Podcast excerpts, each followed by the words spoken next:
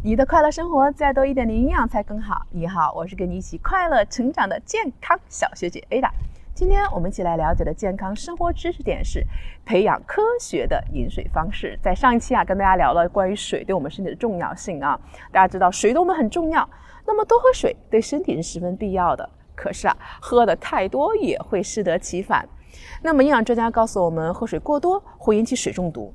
为什么呢？因为我们说血液中的盐啊丢失过多，吸水能力就会降低，水分就会通过细胞膜进入细胞内，使细胞水肿。那我们人就会发现这种头晕啊、眼花等水中毒的一个状况。大量喝水后啊，会冲淡我们的血液，全身细胞的氧交换会受到影响。脑细胞一旦缺氧，人还会变得迟钝，会变得笨哦。那么脑组织固定在坚硬的这个颅骨内啊，一旦我们的脑细胞水肿，颅内压力就会增高，出现头痛啊、呕吐啊、嗜睡啊、呼吸及心跳减慢等一系列的这种神经刺激症状，严重者还会出现这种昏迷、抽搐，甚至危及生命。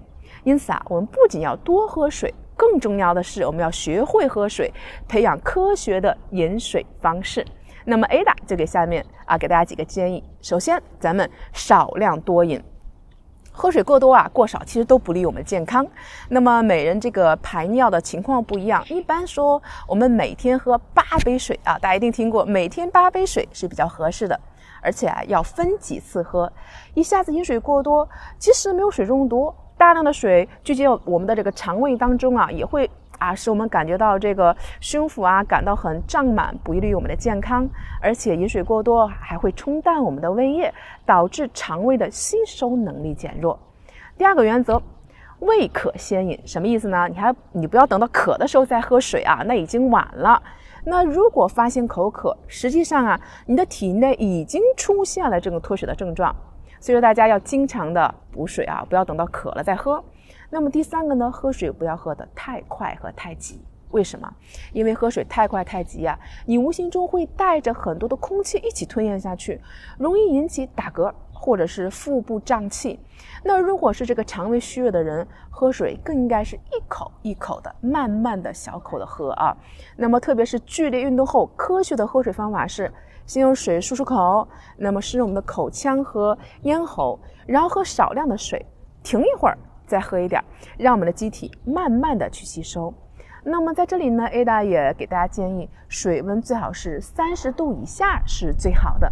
那么一般建议三十度以下的温开水最好，比较符合我们的肠胃道的这个生理功能，不会过于刺激我们的胃肠道，以致造成我们的血管收缩或刺激的一个蠕动。